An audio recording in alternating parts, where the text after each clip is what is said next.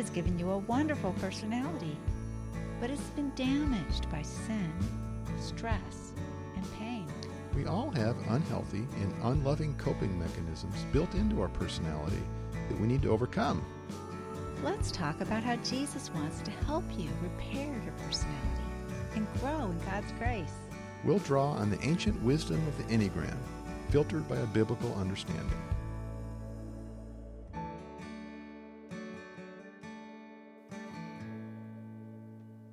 Welcome, Soul Talks. We love being in community with you and hearing from you. We heard from Russ Harold, a church leader in the Netherlands. He read, Your teaching on solitude and silence has been very helpful to me. I've sensed that God wanted me to embrace more silence, and you've given me a jumping off point. I really appreciate your guidance to do nothing and don't try to make it happen, and the many Bible verses that you share. So we are thankful for you, Russ, and your friends in the Netherlands. Glad to have you in the Soul Talks community. Glad you're venturing into solitude and silence and your intimacy with the Lord and growth in Him. So, spiritual disciplines is a subject that a lot of people come to us to learn, and we're going to do a podcast on that, but we're actually not going to do it now. We're going to come back to that maybe next week, and we're going to look at, um, go deeper with the triads in terms of identity on the Enneagram as we continue this Enneagram series. We're really thankful for the ancient tool of the Enneagram that goes back to the desert fathers and mothers of the third and fourth century, and particularly Evagrius and his uh, uh, thinking about and teaching about the root sins. Uh, seven root sins uh, became uh, the deadly sins. And the idea of the Enneagram is that our personality is not just a happy thing of preferences and gifts and strengths, but actually there's uh, also sin in there, and there's weaknesses and shortcomings and dysfunction and denial and defense mechanism and a lot of pain and in our personalities and the uh, personality is really ego. It's a lot of false self. And personality is something that needs to be transcended. And this is why we, uh, one angle into why, uh, Kristi, we really appreciate the Enneagram because as doctors of psychology, it's that's the look we take into people. We're, we're looking deep into the soul and into the heart and into relationships and dynamics and wanting to help um, people open to God's grace uh, for healing and transformation. So, we're going to look at each of the types the head, heart, and gut type, and how you have a unique wound, a defense against that wound, and a unique need. And that need actually you can take to the Lord for healing and to his people, ambassadors of him. So, if we just go around the wheel here, if you look at the um, Enneagram, when you look at the numbers, they're usually on a, a, a clock face, a circle. The numbers go around uh, in a clockwise fashion, one through nine, and those are the nine personality types. And we've been talking about the triads because that is uh, really the foundation of the Enneagram is the, the gut type and the heart type and the head types and helps us to uh, begin to zero in on well where where might I be most uh, grounded, what, what most describes me.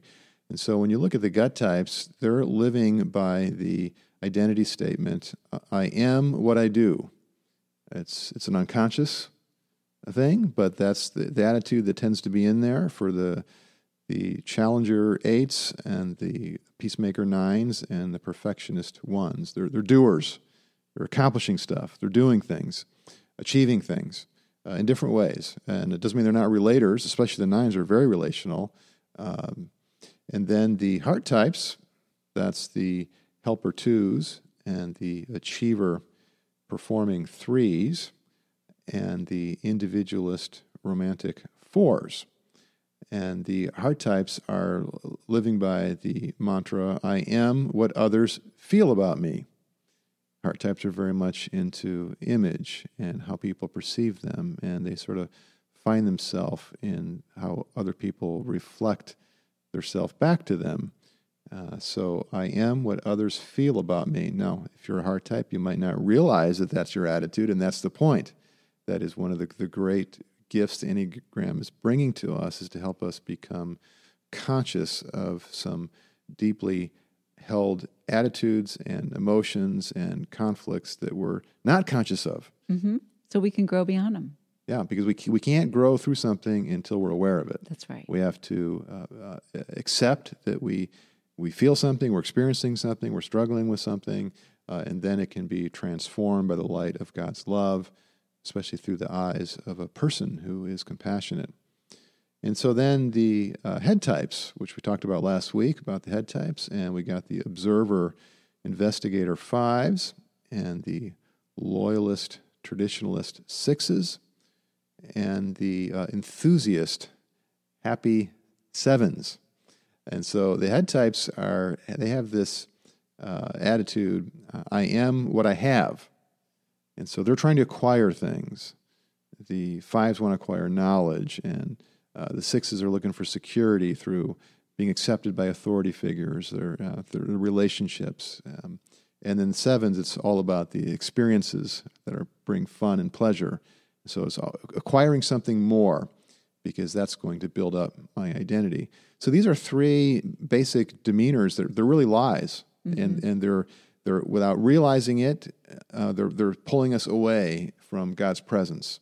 And the, the, tricky thing, and the reason why Satan gets so much power with these deceits, is because there's an element of truth to them. Because for us gut types, what we do, and for all of us, what we do is important.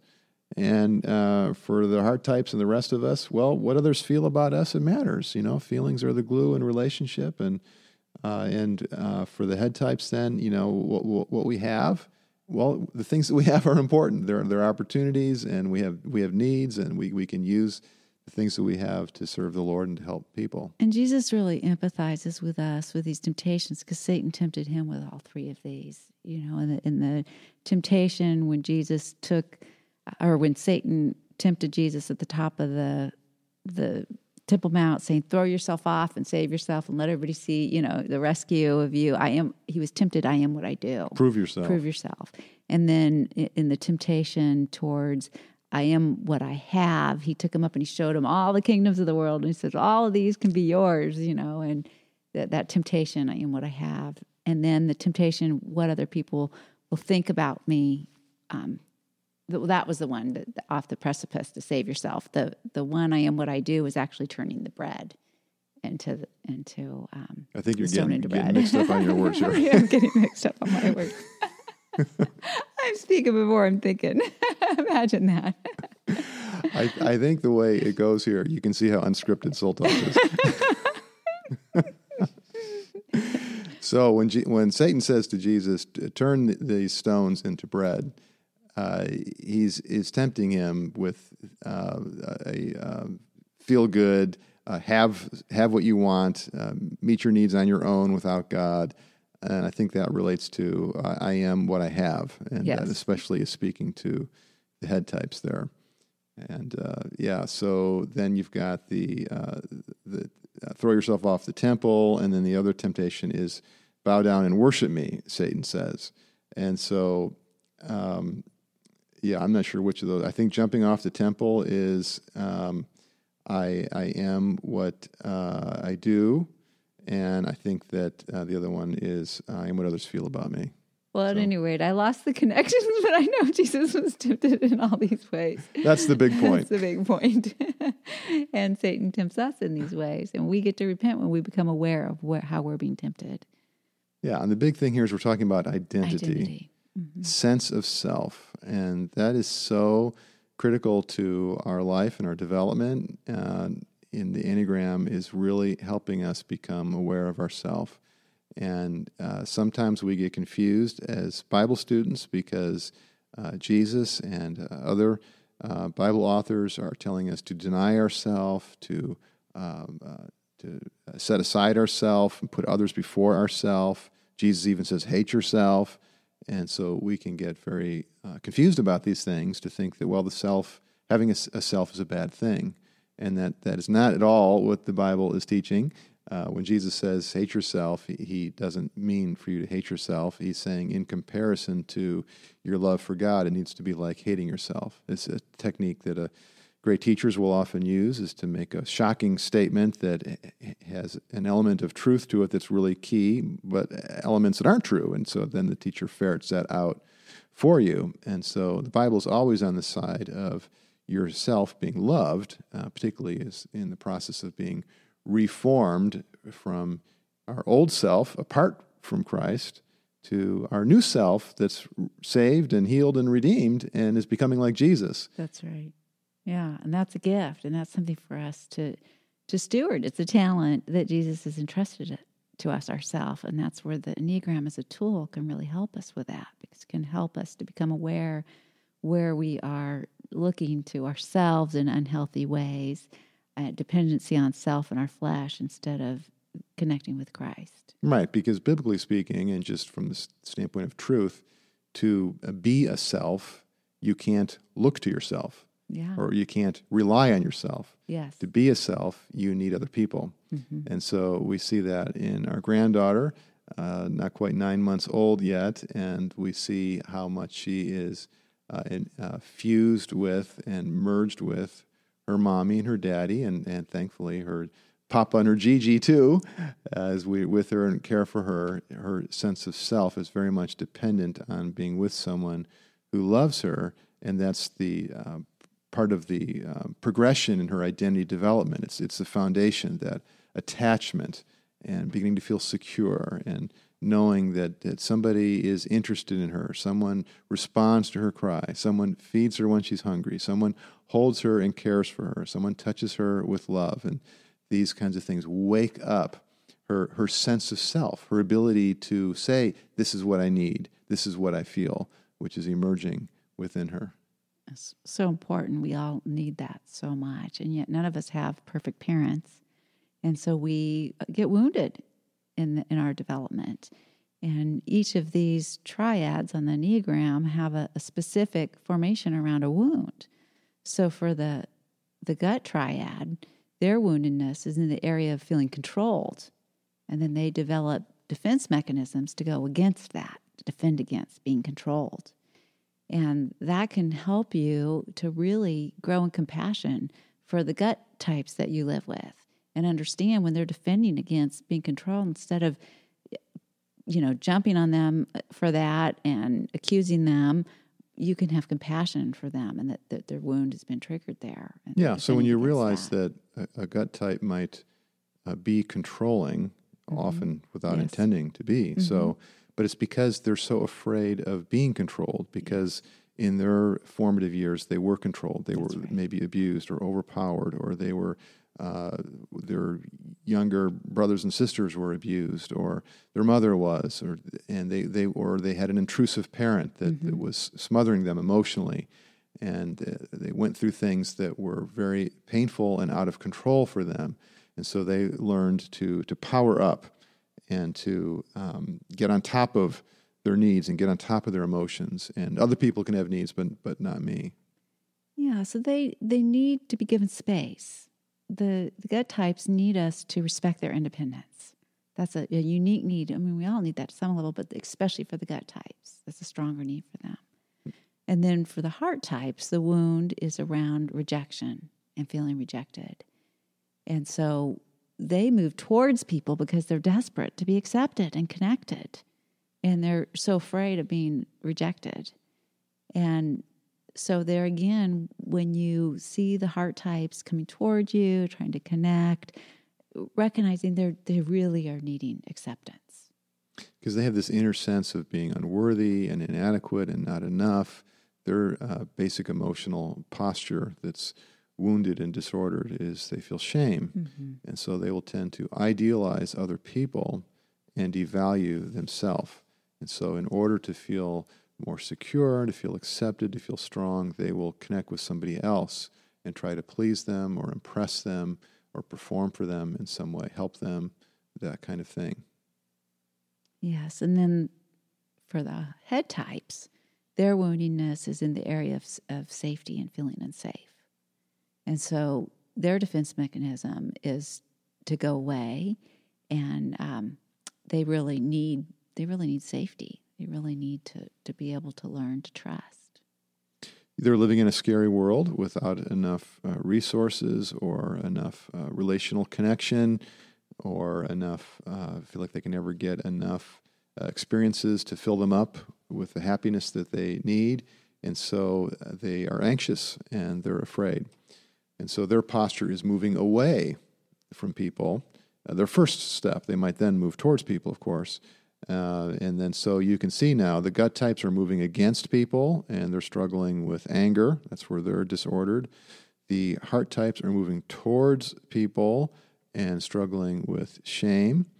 And then the head types are dealing with fear and anxiety and they're moving away. So, who in the Bible can you think of that is an example of a head type? Well, uh, a couple examples come to mind. One is uh, Timothy. He is a loyal disciple of Paul, of course, of Jesus, but through Paul. And as a young church leader, he wants to succeed. He's a young pastor.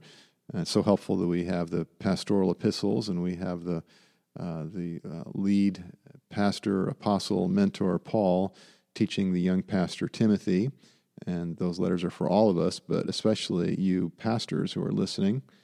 And so Timothy is struggling with anxiety and fear, and Paul is, is trying to comfort him and give him courage and fan into flame the gift of God that's, that's been given you. And it seems that Timothy was very close to his mother and his grandmother. Paul references this, maybe not so much to his father. We don't know about his father.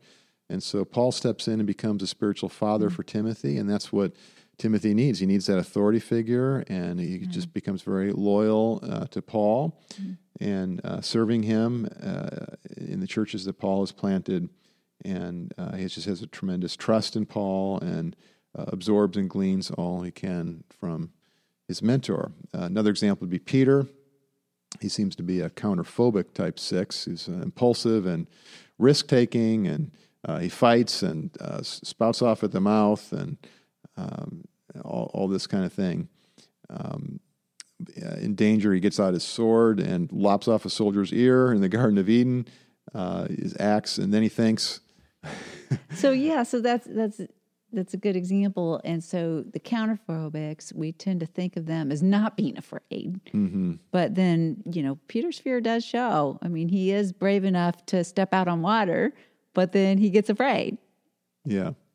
Yeah, and so the the counterphobic, and this works with other other personality types as well. But sometimes a way that we deal with something like fear is by being the opposite. Mm-hmm. And so, without actually really comforting the insecure part of me, without really uh, finding new internal strength and stability, I just deny that fear I pretend like it's not there, and I use the defense mechanism of reaction formation, and I just I just go to courage, mm-hmm. and I just act strong and I act confident. Now, now part of that can be adaptive and effective because getting going can can uh, you can accomplish things and you can inspire uh, trust and confidence from other people, and your own confidence grows. But it's not going to last because you're you're not that scared, insecure part of you is being denied and being rejected and so that needs to be brought into relationship. So we don't we don't teach little kids to swim by throwing them in the deep end. Some of you were taught that way by a, a, a father or a teacher that was not too smart and maybe kind of mean. That's not the best way. Uh, and so, yeah, the counterphobic is actually a defense mechanism. Well, I'm thinking of a gut type in the Bible, Jonah. And I'm mm-hmm. thinking about how he's he's running away, he's he's he's avoiding, and he's wanting to be in control. He doesn't want to do what God go where God's sending him to go. He, he's wanting his independence and his his control, and and he's got some anger there at the Ninevites and even at God for this. And so you see the resistance there in him. But then um, you can also see how some some movement finally where he's getting activated a little bit more towards health, and he does obey the Lord um, in, in that and, and follows the Lord with that and, and gives the message. Yeah, gut types like Jonah, we, we act first and then we think. That's really good. Let's just do it. Let's That's just get going, yeah. and, and we'll figure it out as, as, as we go along. And so uh, we gut types, we uh, make a lot of bold mistakes. People following us crash into us. Or crash with us. Uh, so, and isn't it good news? God redeems it and uses Yeah. us even in our our messiness of our personality in powerful ways.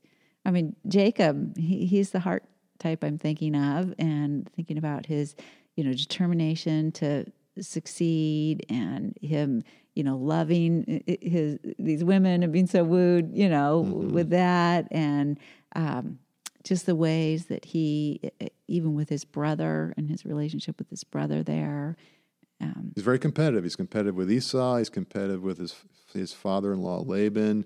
Uh, yeah, he wants to do more and better and achieve and impress everybody, and he is super successful.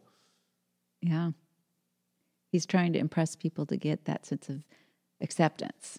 And, you know, here it's interesting because he was the one in a way that, that was rejected by his dad. hmm And you could see the wound there of that. And then his real healing and transformation comes as he wrestles with the angel of the Lord at night, and his hip is wrenched, and he walks with a limp thereafter. And so he has a sacred wound. And so it's learning to become aware of his own needs and hurts and wounds and to trust the mercy of the Lord to heal him and empower him. That, that's what really becomes his pathway of redemption to, to stop pretending and impressing and, and being that false self, but, but become true and genuine. So, Lord, we thank you for the gift that you are to us and that you've given each of us a unique personality. And there is so much wonderfulness uh, in that. We are created in your image, and we praise you for that. And uh, we ask your forgiveness for the ways that the image of God in us, each of us has become marred because we have distanced ourselves from you. There's ways that we have been uh, angry, ways that we have uh, internalized our anger into shame, ways that we are living in fear and anxiety, just ways that we're depending on ourselves instead of you, ways that we are not uh, loving people around us as you love us. And so forgive us, Lord, and uh, help us uh, to learn more how to stay in sync with you. Uh, we thank you for the tool of the Enneagram that helps us with coming to understand ourselves, our weaknesses and our strengths, and helps us predict the kinds of ways that we react to stress and the things that we can do for growth. We thank you, God, for your grace to us. In Jesus' name, amen.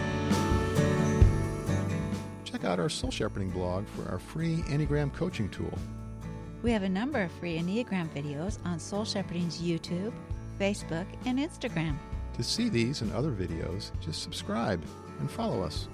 We'd love for you to make comments and share these posts with your friends to help us grow the Soul Shepherding online community.